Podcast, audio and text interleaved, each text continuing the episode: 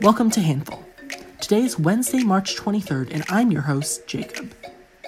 Today, we're taking a look at the impact COVID 19 has had on renters' rights and eviction rates across the country. This podcast is based off an article written by one of our writing and research interns, David, so make sure to give that a read if you haven't done so yet.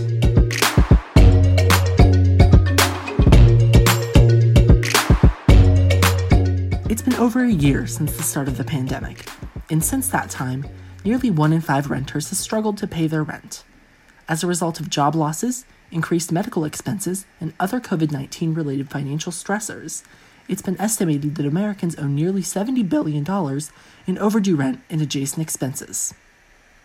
But this struggle to pay rent isn't unique since the start of the pandemic. Over the past two decades, rent costs have increased, while the median household income has mostly stayed stagnant. This wasn't a great lead into the pandemic, and compounding financial issues have only made the problem worse. In an attempt to combat these issues, local, state, and federal governments have issued eviction moratoriums, which basically means that landlords aren't legally allowed to evict anyone for a certain period of time. But the evictions didn't always stop, according to Princeton University's Eviction Lab.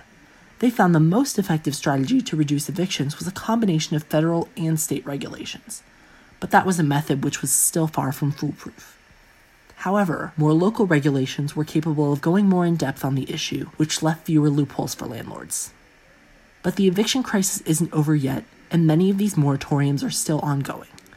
Eventually, they'll run out, and when that happens, many Americans will still have months of backlog rent to pay, often with no way to pay it. Without rent forgiveness or some kind of other supplementary aid, this struggle can continue well into the future, impacting the lives of millions long beyond the end of the pandemic.